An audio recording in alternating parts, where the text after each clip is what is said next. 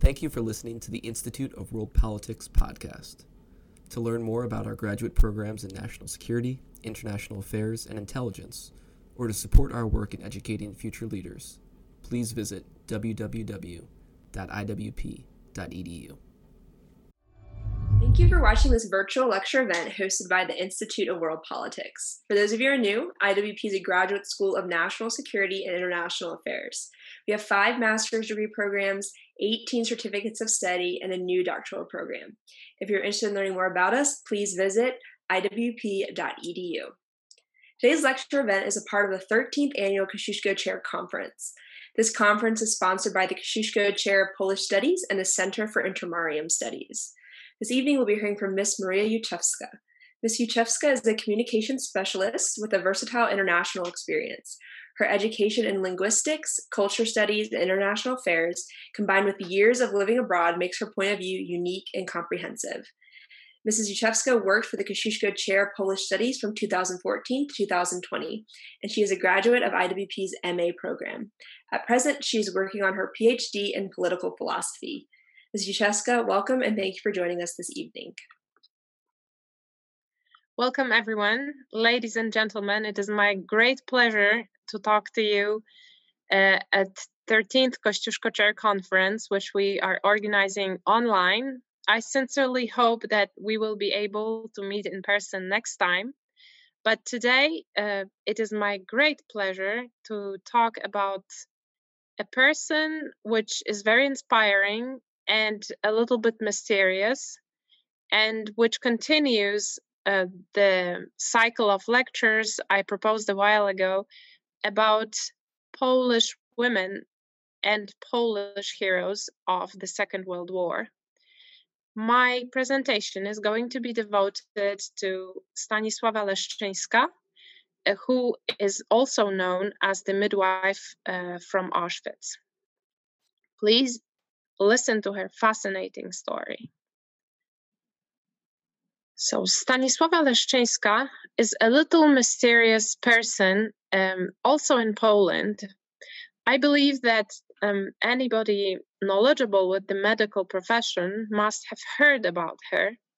But for many years, she was not widely known in Poland. Recently, there has been some interest uh, renewed in her, and there is a documentary um, about her life, uh, which was supposed to be premiered on October 8th, but unfortunately, the premiere was cancelled during uh, due to a pandemic.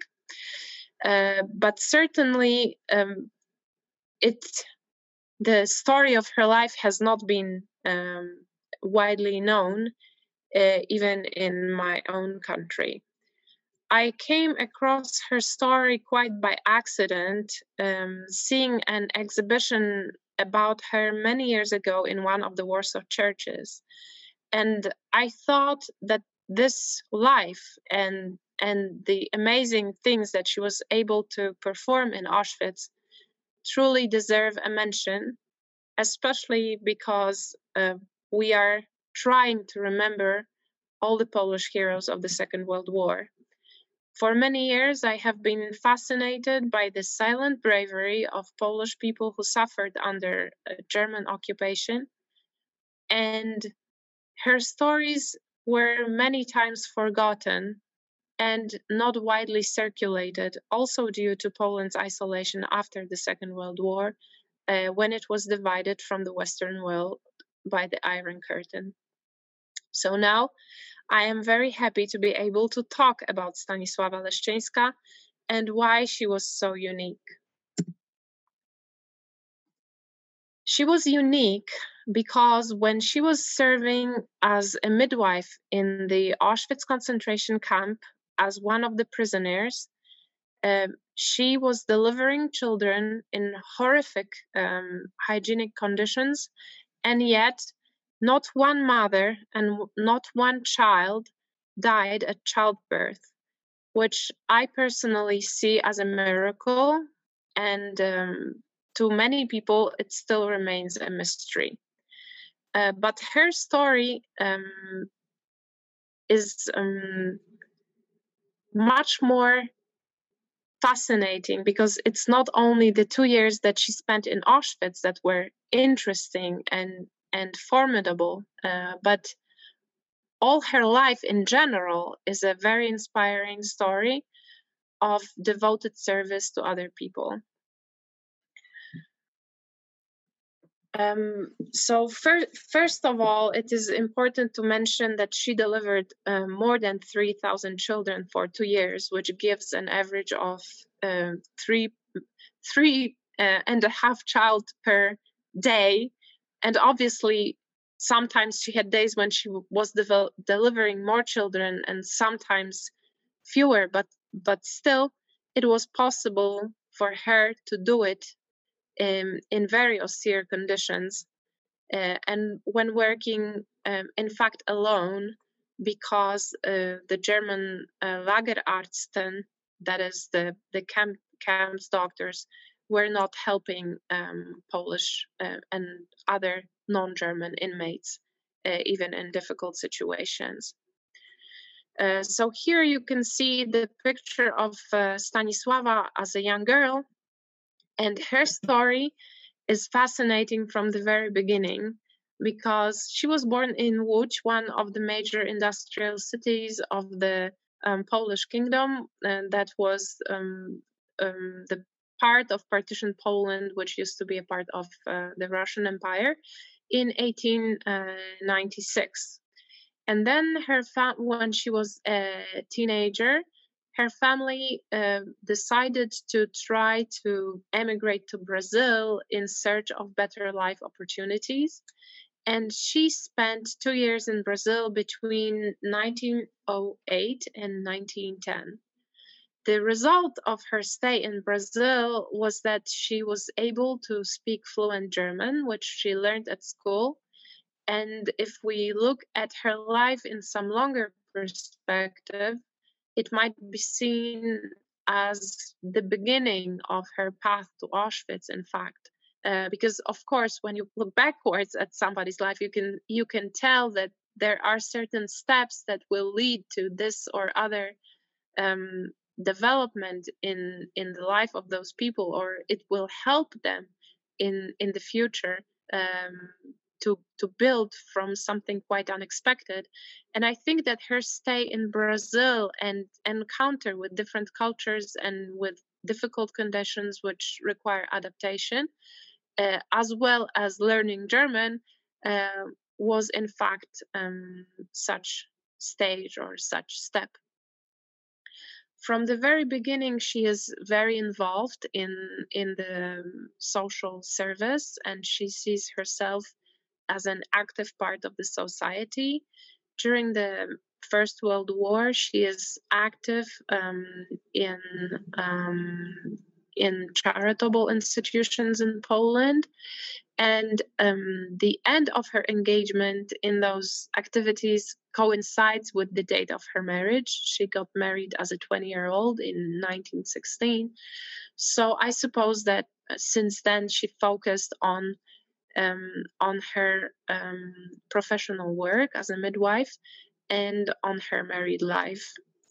Uh, she decided quite early that she wanted to be a midwife. And uh, even though she lived in Łódź, she was commuting to Warsaw to um, to study in a prestigious in in a prestigious school, uh, um, which taught women how to become midwives. And there is one anecdote related to uh, to that period. Um, apparently, one of her uh, colleagues said that the moment she graduated from the school, on her way back to the railway station, which was um, where she was supposed to catch the train from Warsaw to Łódź, she visited the church, uh, which I'm showing here in the picture, and she made a vow to um, to the Holy Virgin that she will stop practicing her profession if she loses a patient. So she was quite committed to being a, a good midwife, and there was a spiritual element present in her work from the very start. And this is something I would like to talk a little bit more before I proceed to to the period of her life in Auschwitz, uh, because this kind of uh, Marian um, Marian veneration and and the life, the professional life intertwined with prayer, uh, was one of the attitudes which which were chara- characteristic for um, at least a part of the Polish society in that era. So when trying to understand the, the choices and, and the attitudes of Polish women of that time, and also of the times of the Second World War, we need to understand the religiosity of the Polish people and how much religious inspiration there could be in in their daily life and daily profession. Um, here, I also would like to mention that her um, husband was a typesetter, uh, which is going to become very relevant later in her life, uh, and and also might be considered um, one of those stages that I mentioned earlier, uh, one of the things that lead us in life in a certain direction. So um, she uh, she created um, a home which was very warm. Her children remember um, her children remember uh, the home as a place where there was always laughter, singing, um, kindness. Um, her um, all her family played instruments and sang, and she, in general, was a very joyful person in that period of her life. Fairly quickly, she started a large family. She had three sons Bronisław, named after his father, who was the, the oldest, and then um, a, daughter named Sylvia, and two sons, Stanisław and Henryk. Um, as you can see, she was a fashionable lady, but also a serious one, as we can see in the pictures. And she soon became uh, well known in Łódź as a very good midwife. There are uh, stories about how she, um, she, for instance, attend, attended a theatrical um, performance uh, later in the afternoon or even in the evening, dressed in her um, best outfit. And um, in the middle um, of the play somebody interrupted it and called her name saying that mrs leszczyńska is is called to, to the bedside of of uh, a woman giving birth and she would just collect her things and go um, in the middle of the night in the in the middle of whatever else she was doing um, from that um, from that period in her life, um, there also comes a short prayer which she was known to use throughout her life and career as a midwife, um, which would say, "Virgin Mary, come to my help, even in one, in even in one shrew." Her children remember that when she was woken up in the middle of the night to go to the woman who was in in the middle of giving birth she was always um, a little sleepy so she would always have troubles finding shoes.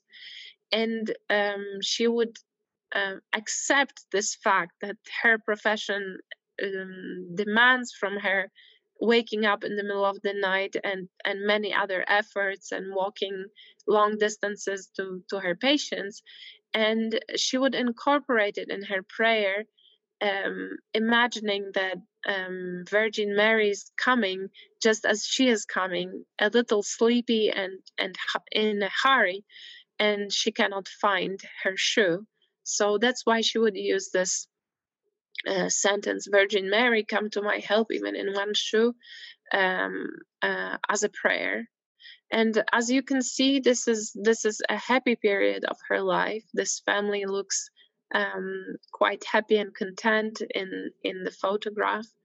And this period between between the two wars was um, was a period which by her family was remembered um, as a golden era of their family and to her it was it was um, it was a period in her life when when she could practice her profession.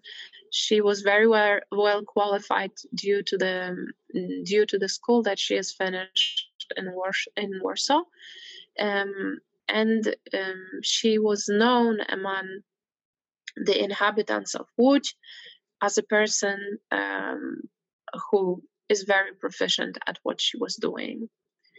And then in 1939, the war broke out, and Poland was partitioned between the Soviet Union and the Nazi Germany, and um, and Poland was occupied. Um, she lived in the part um, under German occupation, and she would still um, she would still practice uh, her profession of the midwife. Um, here we can see her family, of course, um, because the period um, in the time has changed and, and Poland is occupied, and the situation of the Polish people is very difficult, as you can find out from my other lectures.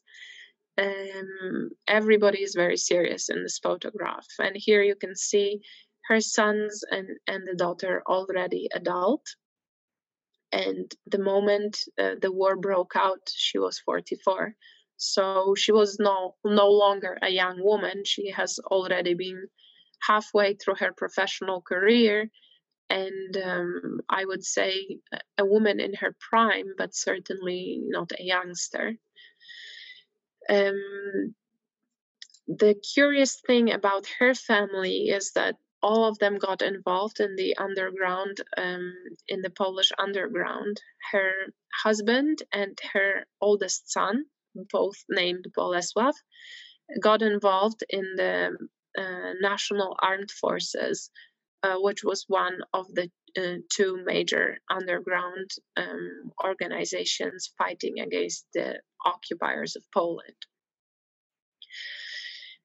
As you know, her husband uh, was a typesetter, and since he was working in the printing house, he was involved in the production of forged documents, which would allow the people of the National Armed Forces to be active in various fields of um, sabotage of the, the German occupiers, as well as in uh, intelligence outside of the borders of the occupied Poland in in the Third Reich, but also uh, to help Jews. And in this task, he was cooperating with his um, eldest son, who was working um, as a um, tram uh, ticket controller. And when the tram was passing by the um, walls of the ghetto, the um, oldest son was able to um, transfer the documents to the um, Jewish people uh, with whom he cooperated inside of the ghetto. Unfor- unfortunately, this activity of an underground forging unit was um, traced down, and due to the betrayal of another member of the underground organization, um, the apartment of um, Stanisława Leszczyńska and her husband um, was um, was defined as a, one of the um, one of the points where the uh, opposition activities are taking place.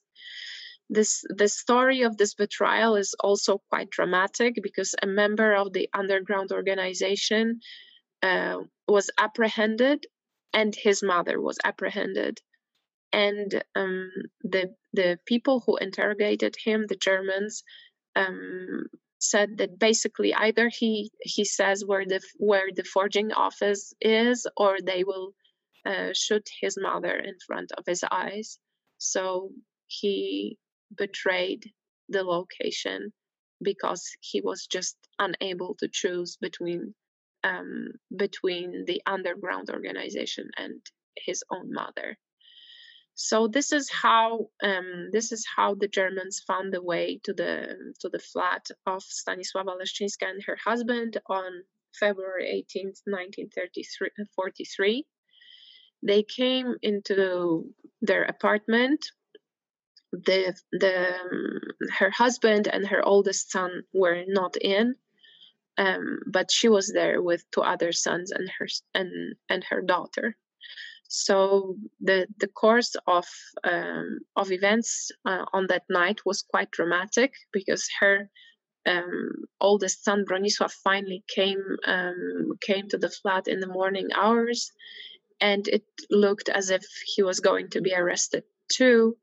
Um, but the moment he was being arrested, uh, Stanisława asked for uh, asked the uh, Gestapo um, officer um, that uh, he allow uh, her uh, her son to take a sweater, and um, he Bronisław, her son, used this moment uh, of um, uh, of um, decreased attention of the Gestapo officer um, to flee.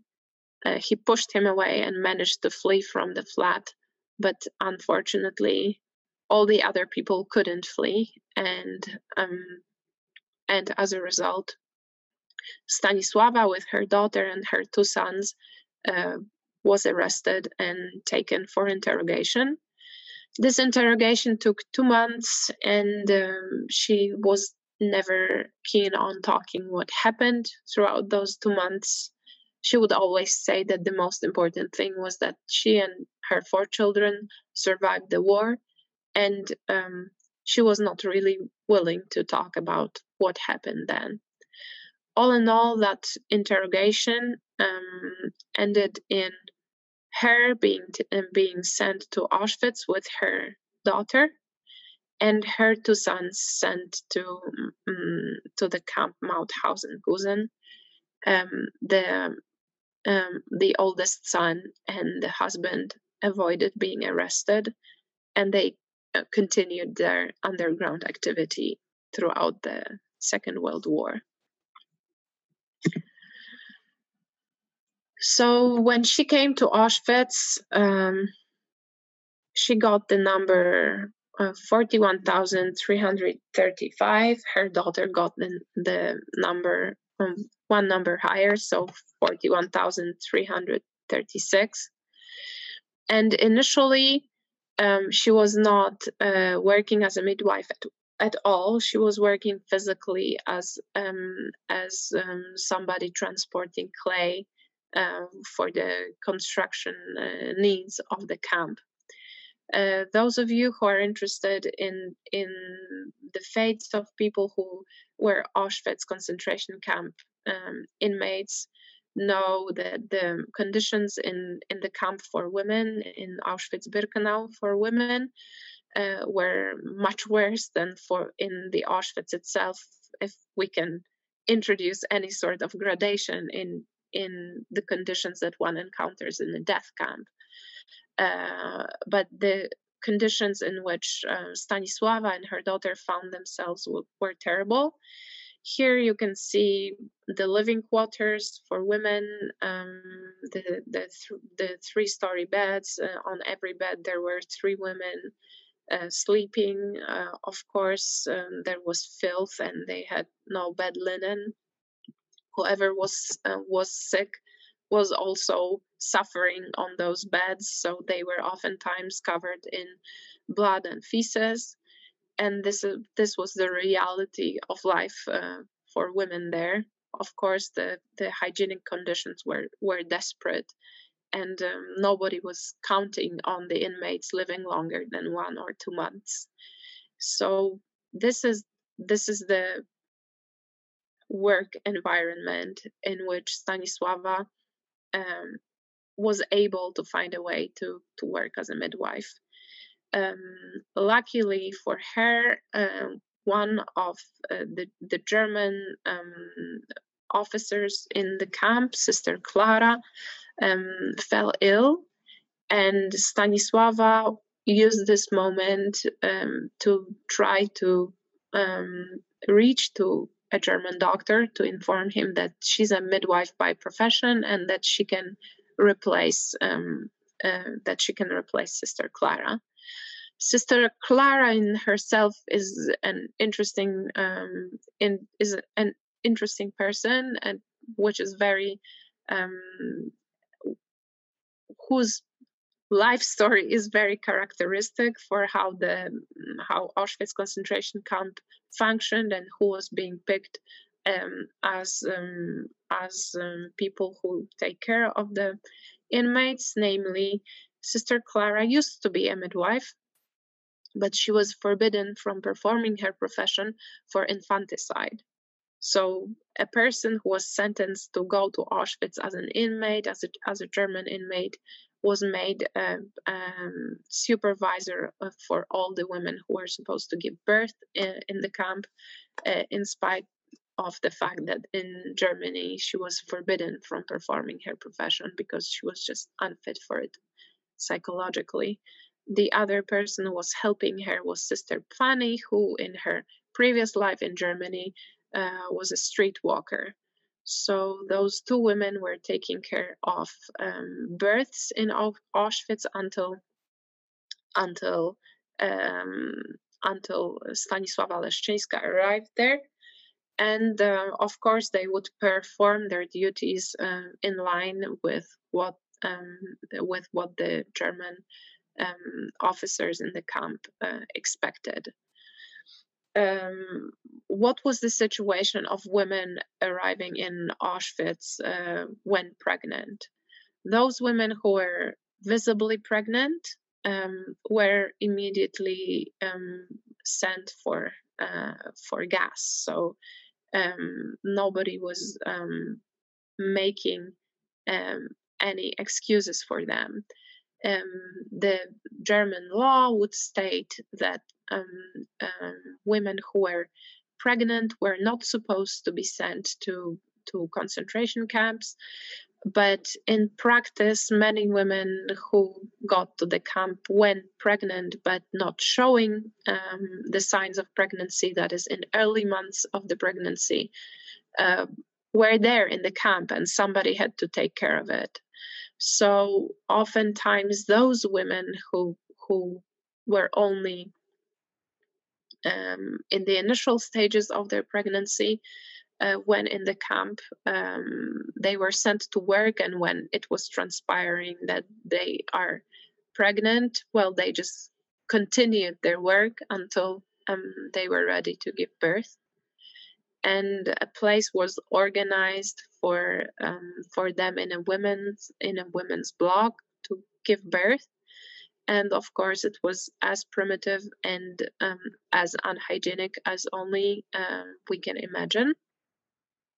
And here in in the in the bottom photograph you can see um, the long uh, construction of bricks. This was a, a, stove that was supposed to provide some heating to the barracks um, in winter in practice, rarely ever uh, anything burned there. So um, the barracks were so cold that there were icicles on on the rooftop uh, inside of the room. But this was the only place which could serve as a as as a bed uh, on which you can give birth. So this is what Stanisława used um, for all the uh, deliveries that were taking place there. In her memories, uh, she mentions that the blanket that she uh, used um, as something to cover this uh, stove with was so filthy that she could see lice marching on it uh, to and fro. But this was all uh, she could provide the women with. As her as her instruments she was able to use a pair of rusty manicure scissors and um, and a container for um, for warm water. To get water she would have to walk 20 minutes uh, with a metal um, with a metal bucket and she would have to um, bring this water on her own. Of course there was some sort of curfew uh, after in certain hours you were not allowed to leave the barrack and you were risking your life to bring the water. So there were many elements of um, of the daily routine in the concentration camp which would make her work even more difficult Uh, but coming back to Sister Clara and Sister Fanny, uh, before May 1943, uh, the official regulation of um, of uh, of the camp would state that every child that is born in the camp needs to be exterminated. And when Stanisława came to work as a midwife, she was uh, she was told that it doesn't really um, matter if she cuts the umbilical cord or not for the children. She is allowed to throw them away um, just as they are without even taking care of the umbilical cord. Um, so she she was supposed to just get rid of the child and throw it away into the cold uh, with the placenta still attached. But the uh, the general rule was that um, all the children were supposed to be uh, killed after birth, and before she came to work as a midwife, um, before May 1943, uh, all the children were killed, and Sister Clara and Sister Fanny would just drown them, um, drown them in a bucket or in a barrel that they kept uh, in their in their own small quarters. Um, so the mothers that would give birth could um, right after the birth uh, hear the the gargling sound of their child being drowned, and then the um, the body of the child was thrown out um, of the barrack for um, for the rats to eat it. Uh, so this is the extent of the horror that women had to go through. Uh, but when uh, Stanisława Leszczyńska came to Auschwitz, um, everything changed. And first of all, we need to realize that um, when she went and volunteered to um, to become the uh, to become the midwife, it was all there was already risk involved in that because she was not able to predict uh, what what the behavior of the uh, of the German um, Lagerarzt that that is the the camp doctor is going to be um, theoretically, if he was not in a good mood, he would he could react by shooting her for just approaching him and talking to him uh, when not asked. But she spoke fluent German, and um, luckily for her, she was able to somehow take with her to the camp the certificate that she is a midwife. And the accounts of different people differ in this regard. Some say that she was able to smuggle it with um, in a box of uh, of um, tooth powder, the substance used for for cleaning teeth, uh, that she had on her in her handbag.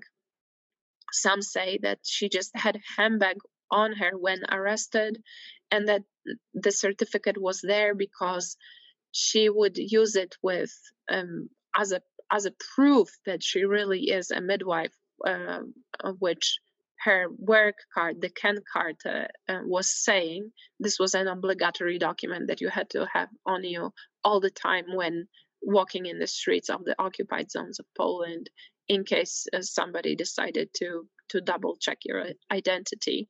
So uh, she had to have the proof of her um, being a midwife on her all the time, also because she would oftentimes need to work at night and um, she would walk in the streets during curfew. So um, she had to somehow show that um, she is allowed to do that by virtue of um, of her profession. So it's not clear uh, to me after my research how uh, she managed to have her certificate on her, but she did and this is something which made it um, which made it easier for her to identify herself um, as a midwife uh, to the uh, camp's doctors and when um, she substituted for uh, for sister clara it turned out that she is so proficient as a midwife that it just stayed like this um, the um, german officials in the camp decided that since um, Sister Clara is not allowed to perform um, uh, her um, duties as a midwife officially because she was sentenced for insan- in, infanticide. They will just stick to um, to the midwife that um, that um, is one of the inmates.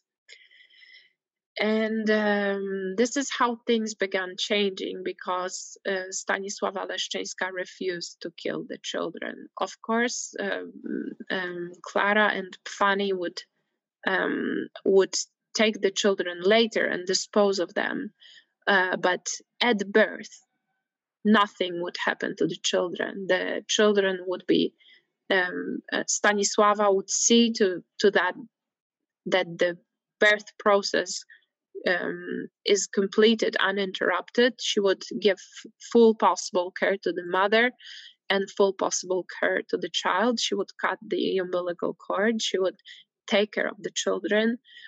And after May 1943, there was a new regulation introduced by the Germans that the um, non Jewish children are allowed to live as long as they manage to live. Um, some of them, the blue eyed ones, and the, the blue eyed, blonde haired children would be taken um, away from their mothers to Nakło, where there was a special office formed for the Germanization of those Aryan looking children. So some of the children would avoid the terrible fate of um, of uh, being in the concentration camp by virtue of their um, uh, Aryan looks the other children would be left with their mothers to die um, and the jewish children would still be taken away and drowned in the barrel of water by sister clara and sister fanny um, I already spoke a little bit about the hygienic, conditions and and um, human dignity in in those um, in those barracks. As you can see, this was terribly cold, terribly unhygienic, terribly dirty, infested with lice and, ver- and other vermin. Uh, many women were um, very sick as well because the disease were rampant in the camp. But uh, even even so, uh, Stanisława would sometimes manage to uh, use that those conditions to the benefit of mothers and children. Namely, if a if if a child, um, if a non-Jewish child died um, because of of the disease or hunger of, or cold, um, she would try to substitute a Jewish child for it. So if she managed to to do it when Sister Clara and Sister Fanny were not looking, um, but uh, usually they were, but sometimes there there were some circumstances um, that would allow for for the switch of the child um, she would do that of course as as a, a christian um, practitioner and christian believer she would um, baptize all the children that were born. Uh, and um, she she would make uh, she would she would go to every length to uh, to um, create conditions in which the children can live. Um, what was the situation of of women who were expecting children um, in Auschwitz. Of course, they they had to work hard. Of course, they were famished, so most of them didn't have um, any um, breast milk uh, when they were giving birth. So um, they were unable to feed their children, and many children were just dying of hunger and cold it was impossible for them to get any children clothing so often a woman who would uh, be expecting birth would save away her portions of bread to exchange them for uh, for some sheet a, a, linen bed linen sheet from which she would prepare um, diapers uh, and um, some clothing for the newborn uh, one of the um, horrific um, memories of uh, Stanisława Leszczyńska that um, she mentions in in a report that she um, uh, first um, published or said publicly in 1957 um, is is this memory of mothers who are unable to feed their children and their breasts are dry. So the children are trying to suck in search of, of food and they cannot find it so they cry. And the only way to soothe their children was to sing lullabies to them. Uh, Stanisława also remembered that um, women would um, the women who gave birth would draw strength would uh, um, derive strength from from the fact of motherhood the very um, the very fact of having given birth and having your child with you uh, was a was a ray of, of hope to them. So they would um, cling to this experience even even when their children were dying or uh, even when um, there was a decision that this or other child w- will be taken for um, Germanization. Um, this was another difficult experience, um, which Stanisława was trying to make a little easier for women. Namely, whenever this situation would happen, that there was a chance for the child to survive uh, due to the fact that it was Aryan looking, she would really encourage mothers to, to part with their child. But she devised a way to make um, small tattoo in a place which would not be um, visible at the first sight to um, to the um, German officers taking the child away, so that the identification in the future is possible. So the mothers who were forced to part with their children, they could at least at least cherish hope that if they survive, they will find the child because it has a tattoo that only they know about uh, and that it can be identified afterwards through the tattoo. Um, some of the documents I read mentioned the armpit as the place of the tattoo, uh, but again, I believe that the documentary that will soon be available in in, in Poland um, will be able to uh, possibly explain this in more detail. Um, one interesting thing um, about um, Stanisława Leszczyńska was that uh, when she was refusing to kill the children um, and to um, when she was insisting on performing all the all, all the activities involved in in the child delivery uh, in a correct way, uh, she would um, use a very clever argument that she will not help will not be instrumental in breaking the Hippocrates oath that the um, that the doctor has taken. So she would, when talking to the German doctors, she would say that she, as a as a midwife, is not going to help them in any way to break their oath. So she is obliged to save the children by virtue of the medical oath that um, the German doctors were um, had given when when starting their uh, professional path as doctors.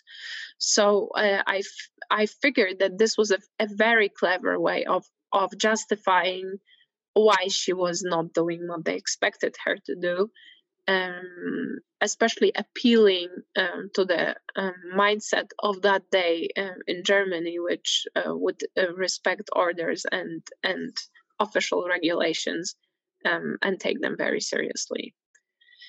Um, so um, she would soon became uh, known among the inmates as um, as um, an angel. They would refer to her angel, or they would refer to her Mutti, which means mommy um, in German.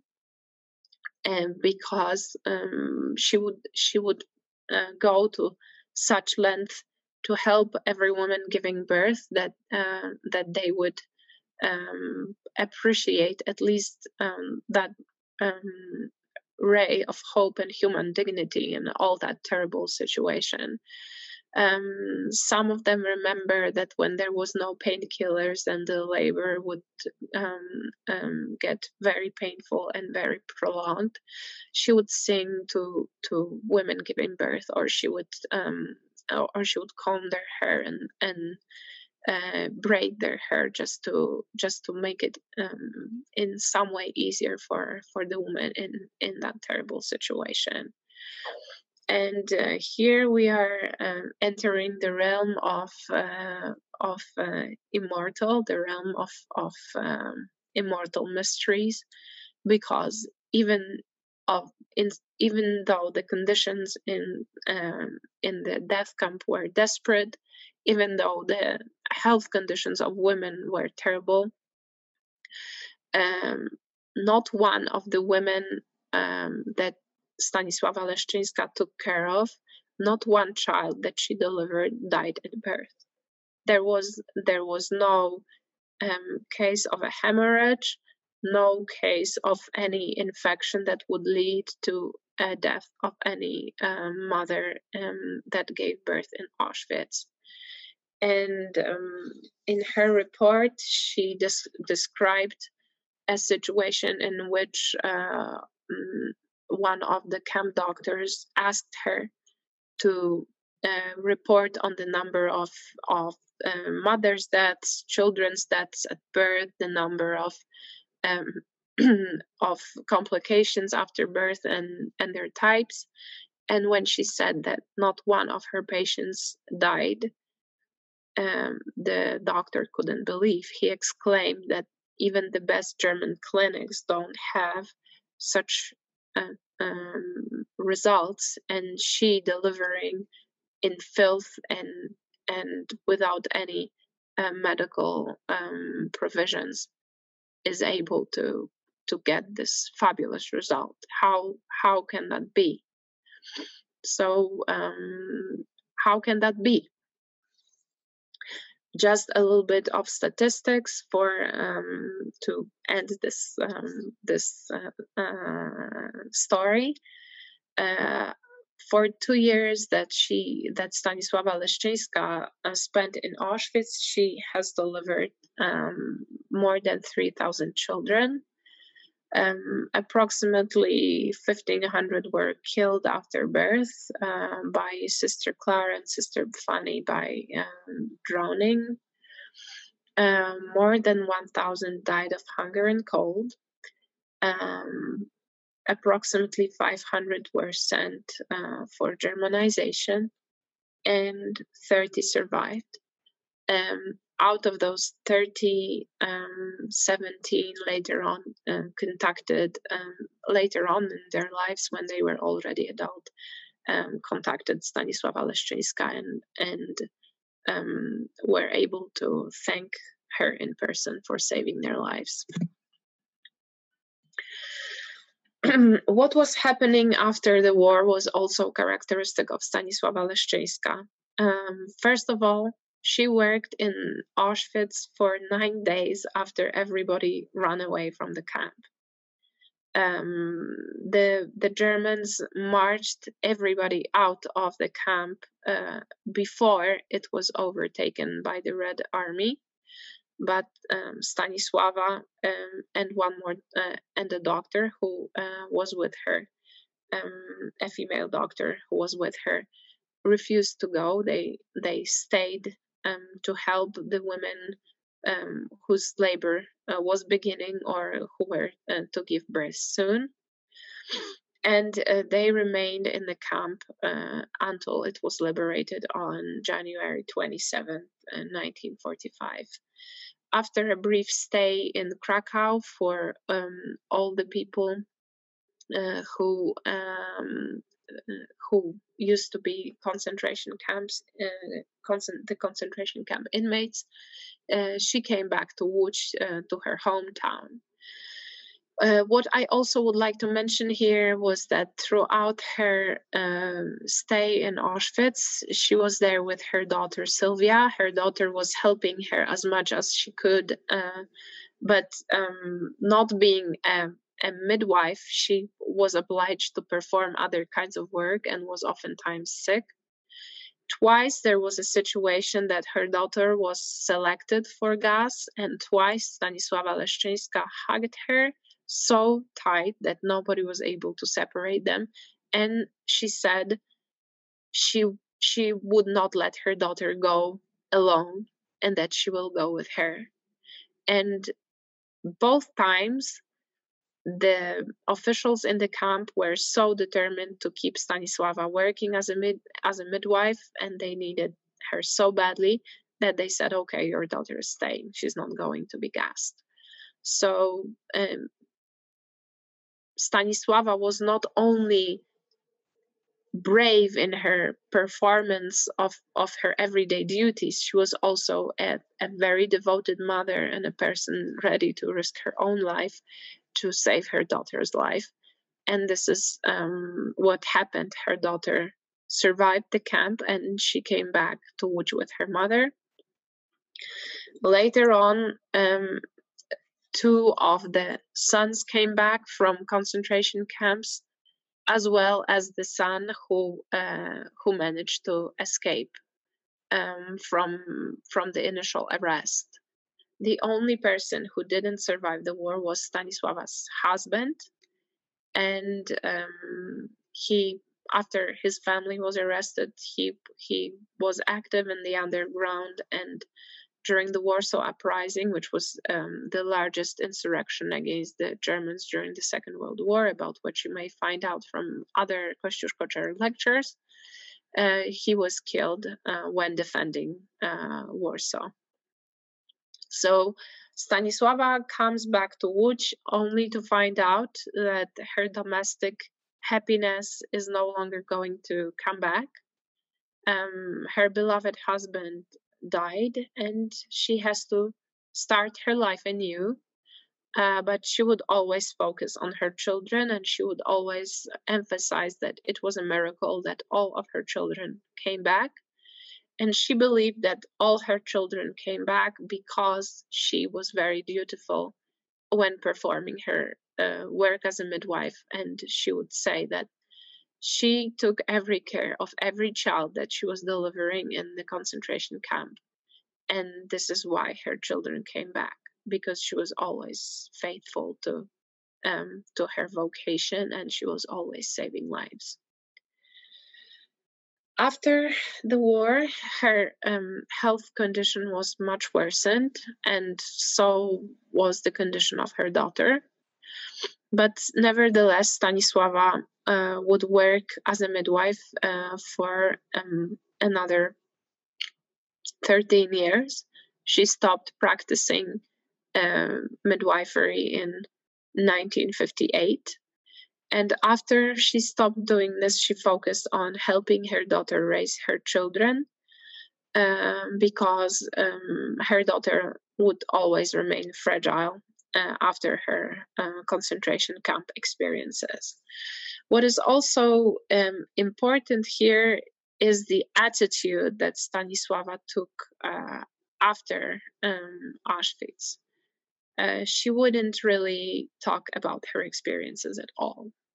Um, many of the younger members of her family didn't even um, realize what an what an ordeal it was. They knew she was in the camp, but she would never delve into details and because it was not interesting to the uh, afterward generation um, they weren't asking um, and what, Stanisław, what Stanisława was always emphasizing was that um, one should focus on the human side uh, of uh, on the human side of of uh, of the matters there she would always emphasize that she she was trying to think about everyone as a human being, as a person. And this included also the German supervisors of the camp who were responsible for all the suffering of all the people there. what made her talk about her wartime experiences was, in fact, one of her sons. All of them uh, lived to become doctors and one um, and one of um, I'm sorry, two of them became doctors. One of them became an an uh, an artist and an architect. And uh, one of her sons persuaded her uh, to talk about her experiences in Auschwitz, especially because he was finding the fact that none of the women um, and none of the children that she was taking care of um, uh, uh, died at birth. He found this fact extraordinary. Um, so she um, she wrote a brief report which um, can be found um, on a website uh, related to the um, Polish um, to the Auschwitz Auschwitz Birkenau Museum, and the link to to the report will be provided with this video so that everyone can read for themselves the English English version of the um, of the report. She also published a book uh, uh, about her experiences when she was retired. Uh, she used her time to write it. The book is entitled No, One Must Never Kill Children, and it is a longer version of, of her uh, brief report from 1957. Um, and um, um, and in which she expands on on certain ideas uh, from the report and on certain memories. Um, here, I would also like to um, talk a little bit about the, the, the fate of the children because um, Stanisława was especially um, fond of children, and and the reason why she was working as a midwife uh, was because uh, she loved children. And every time she would um, recollect um, in her memory the, the events and moments she spent in Auschwitz, she would say that whenever a child was born, she felt as if she was present at um, at um, uh, God's birth. So to her, her work uh, as a midwife and her service to women in labor uh, was also um, a spiritual experience. So I I I think it is important to understand uh, who she was because um, it's it's so amazing that in her this uh, spiritual aspect of her work and and her professionalism intertwine and and become a motivation in the situation in in which it is really hard to get motivated. And um, and also she was able to find joy in in delivering children even though she knew that um, that their life is not going to be long that uh, that they will probably die from hunger and and and the conditions in which they came to life. Uh, but nevertheless um, the the fact of birth and and the child in her arms would, would be um, immense source of awe never never ending source of joy.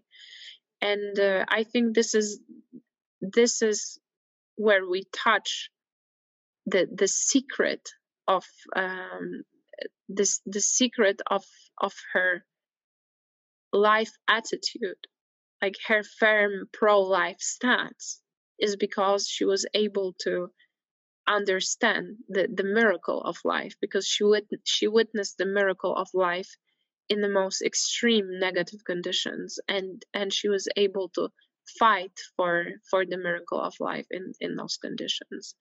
So i i think it is very inspiring to even try to imagine ourselves in that situation and and how she tackled the task uh, might be something which makes us think about um, the real motivation for work, but also the real motivation for um, keeping to to be human and keeping to be good. Uh, here, I would also like to read a brief uh, a brief excerpt from her report uh, which she found um, extraordinary and one of the most dramatic stories that she witnessed. Uh, because I just want to give you a feel of the document and, and maybe encourage you to read it on your own. So, this is the story of the woman of Vilna. Vilna. Out of all the tragedies I saw there is one uh, I remember most vividly the story of a woman from Vilna sent to Auschwitz for aiding resistance fighters. As soon as she had given birth, her number was called. When prisoners were summoned to report, they were called by their prison numbers. I went to excuse her, but that didn't help. It only infuriated the SS staff. I realized that she was going to be sent to the crematorium. She wrapped her baby in a dirty sheet of paper and pressed it to her bosom. Her lips moved in silence. Perhaps she was trying to sing a lullaby for her baby, as mothers often did to make up for the cold hunger and torments their babies had to suffer. The Vilnian had no strength left to sing. Only tears came from under her eyelids and fell on the condemned baby's head. It's hard to tell what was the most tragic the simultaneous death of these two beings who were so dear to each other, or the mother's agony on watching the death of her child, or her dying before the baby and leaving it to its own fate.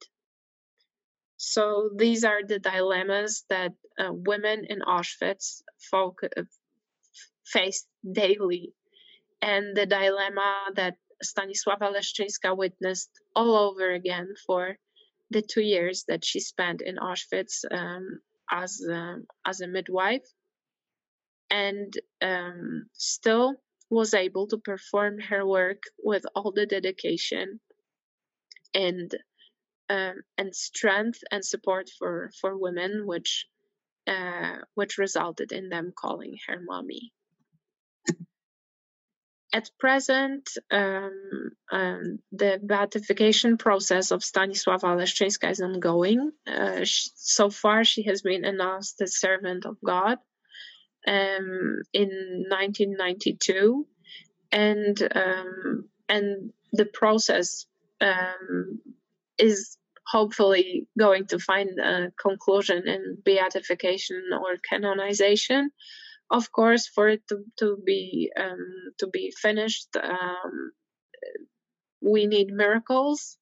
So we need somebody to be healed or or uh, or miraculously um, saved from from the threat of death uh, when praying to her. So this is like like a um, Catholic thing important for all the people who, who are Catholic. Um, but it is important to mention here that um, that she um, she has been recognized by the Catholic Church in Poland uh, as one of of uh, important women uh, who were witnesses to Catholic faith um, her um, her um, her person can be seen here. Uh, she has been portrayed um, on a votive um, chalice uh, that has been offered uh, by Polish women in the most important Polish sanct- sanctuary of the Fair Mountain um, when uh, 600 uh, anniversary of of the sanctuary was being celebrated, and um, a special chalice uh, was offered for uh, for um, for the purpose of of performing a mass. And four women important for the Polish history uh, were portrayed on it: Saint Hedwig of Silesia, Saint Hedwig d'Anjou, Blessed Maria Teresa Ledóchowska and Stanisława Leszczyńska, who is portrayed hugging a naked child um, in her um, in her prison garb. Um, so this is a portrait from her work in Auschwitz, obviously, and and the the child is naked because it, it symbolizes her work as um, as a midwife. Um, what I also found interesting uh, when the, when getting to the point uh, where she was universally um, when she died uh, considered universally as a saint because this is one, one of the notions that uh, may uh, may be an argument for opening the the beatification process is that when she was dying of cancer in 1974 1974 um, uh, she uh, refused to um, take pain medic pain medications, offering her suffering for um, for for the um, as a repentance of, of sins for for other sinners. So of course, not everybody is Catholic, and not everybody understands the um, the uh, intricacies of the of the Catholic faith. But for those who are Catholic, this is uh, this is just one more proof that uh, she lived the gospel and and that her um, that her life was was a life of devotion um, devotion to God and to Virgin Mary through through work and through prayer. Um, so um, hopefully Stanisława Leszczyńska um, will will still be um, an important person to uh, people uh, who are practicing medical profession in Poland. I hope she will also serve as an inspiration uh, to everyone who is looking for um, motivation for their professional work. Uh, I personally find her a formidable woman and a formidable human being. Um, reading the report um, was um, was an important experience for me because I, even though the report is very brief, um, I through its sober and short form, uh, I could see how um, how perceptive and and how sensitive to the needs of other people this woman was. But at the same time, um, she was no drama queen at all. Her way of reporting is very succinct um, and very informative, even though you can see that she was passionate about what she was doing. Uh, so I think it is important to to talk about Polish women heroes uh, of the Second World War I think it is very important to understand that uh, being a hero uh, doesn't really require any battlefield. Uh, and sometimes uh, just remaining humane and remaining just is all we need. Um, so, to finish my lecture, um, I hope that you will read the report. And uh, as the very last conclusion, I would like to read um, the excerpts of the report uh, that describe the children born uh, in Auschwitz concentration camp um, and uh, the inspiration um, that was uh, and the inspiration that they uh, were for Stanisława Leszczyńska uh, that propelled her through her professional life and allowed her to survive the most horrific ordeal and become a point of reference, a help, and a mother, not only to her own daughter, but also to all the women um, whom she was helping, and in a way also to their children whom she delivered. Thank you. So here are um, the words I, I'm and I am describing them as mommy's last words, but they are not last words, um, the ones that she uttered at the end of her life, but the ones that she finishes the report with. Among all these ghastly memories, uh, there is one thought that lingers in my mind. All the babies were born alive. They all wanted to live. Contrary to all expectations, and in spite of the extremely inauspicious conditions, all the babies born in the concentration camp were born alive, delightful, and plump. Nature defied hatred and extermination, and stubbornly fought for her rights, drawing on an unknown reserve of vitality. So far, I have not had an opportunity to deliver a midwife's report from Auschwitz. I am presenting my account on behalf of the mothers and children those who could not tell the world about the wrong done them. Thank you.